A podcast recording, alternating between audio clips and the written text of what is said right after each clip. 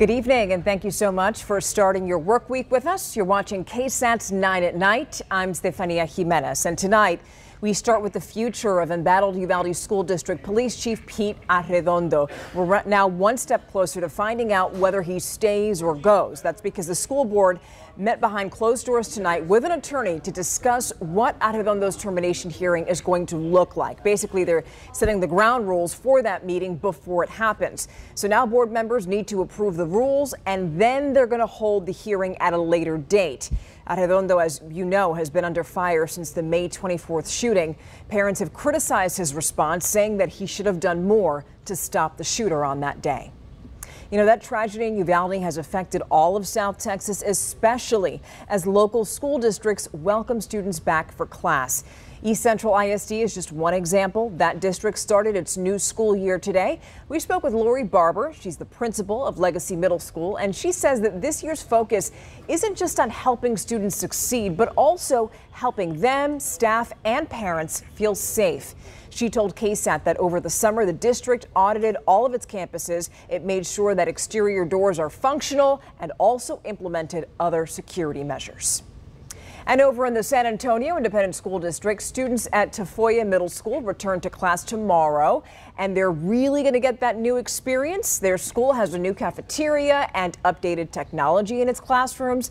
That campus got $25 million worth of projects that came from the 2016 bond, and that's not all because the 2020 bond is going to help finish the second phase of renovations, which, by the way, start in December. That's going to include two new gyms, a renovated auditorium, and two fine art spaces. Speaking of schools, for the first time since 2019, the Texas Education Agency has released accountability ratings for school districts.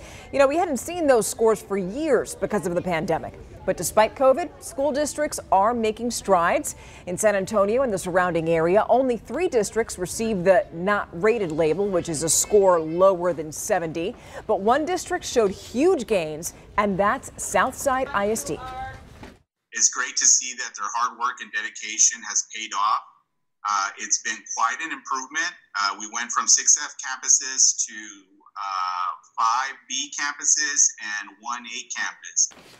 That is a huge accomplishment. Southside ISD celebrated that big news with staff and students at Heritage Elementary. That specific school is a huge success story for that district because before it had an F, now it scored an A. It's only one of two schools in the entire state to do that.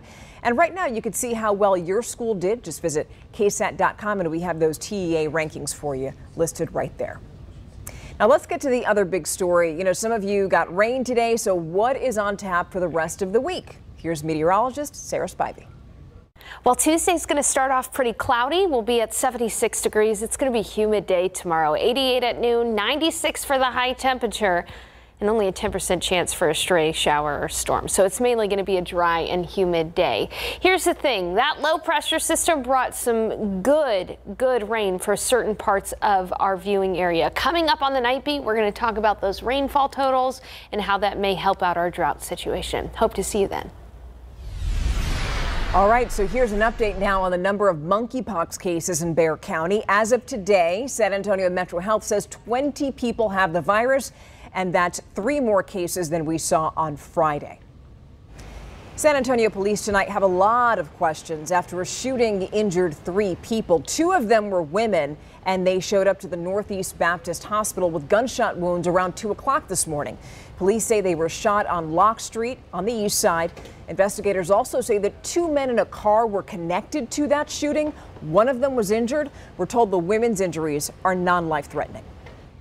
So, you know how we always tell you to take it easy on the road whenever it's raining? Well, here's why. Around 4 o'clock this morning, an Amazon truck hydroplaned on I 35 near the AT&T Center Parkway, and boy, did it get messy. The big rig wound up slamming into the front of Grady's Barbecue, but the good thing is that restaurant had been closed at the time. Also, the driver was not hurt.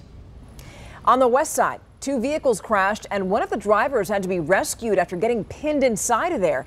Happened just before 1 o'clock this morning, but that's not all because police say that red car that you saw just a moment ago was involved in a crash in the downtown area but continued driving. Eventually, police say that same car T-boned another vehicle at an intersection before driving into a fence. Investigators found the car on West Woodland Avenue near North Elmendorf Street. Police say that four passengers inside that vehicle just took off. Now, the driver was still pinned inside, and right now she's in serious condition at University Hospital. We don't know how the driver who was in the vehicle that was T-boned is doing tonight. Job alert now. If you're looking for employment, Boeing is looking for workers. The company has 200 open positions for general, electrical, and structural mechanics. And you can learn more about those jobs tomorrow during a job fair. It's going to be held at Workforce Solutions Alamo, which is on South Florida Street from 9 to 5. And if you want a leg up, you can apply to those positions before tomorrow's event. We have those links for you on our website, ksat.com. And if you're going to that job fair, don't forget to bring your resume. And of course, good luck. So now let's talk recalls. Two million infant swings and rockers are being recalled after the tragic death of a baby. 12 on your sides, Marilyn Moritz explains the danger in today's recall roundup, which also includes popular frozen pizza and juice pouches that you may be giving to your kids. Parent alert. 4moms is recalling 2 million Mamaroo baby swings. The danger is the dangling straps. One crawling 10 month old got tangled and suffocated. There was another close call, but that baby was rescued. The company is also recalling 220,000 Rockaroo baby rockers for the same reason. Contact 4moms for a repair part. Kids drink Capri Sun. Kraft Heinz is recalling 5,700 cases of wild cherry flavor. They say it may be contaminated with diluted cleaning solution used at the facility. Best buy date is June 25th of next year. Take it back. Check your freezer. Home Run Inn is recalling more than six tons of frozen pizza.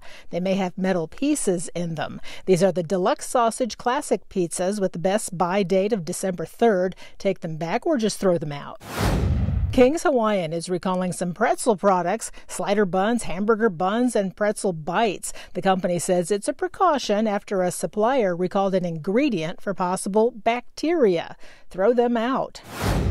And DeWalt is recalling nearly one and a half million miter saws. The rear guard can come off and projectiles can fly. Nine injuries are reported. Contact DeWalt for a fix. To see exactly which saws are recalled, head on over to our website where we have more information on that as well as all of these products. Marilyn Moritz, KSAT 12 News. Now, before we go, NASA's working with a local company here in San Antonio to build materials on the moon. Yeah, you heard that right. The company is Astroport, and this is its second contract with NASA. The goal of the construction company is to build infrastructure for the moon by using moon dust. A space architect with Astroport says that its research is going to focus on learning how to melt moon dust and then mold it back into a solid for material. Plus, it's going to create a landing pad on the moon we actually have a, a, technology milestone by 2026 to put our first technology demonstration robot on the lunar surface to prove as a proof of concept that we can actually make these bricks on the moon. Yeah, you know, we have lots of questions, but that is such a cool project, and even better that a local company is involved with it. Construction here could begin in 2030. How cool is that? It's been a pleasure having you with us tonight. You're watching The 9 at Night. We'll see you tomorrow.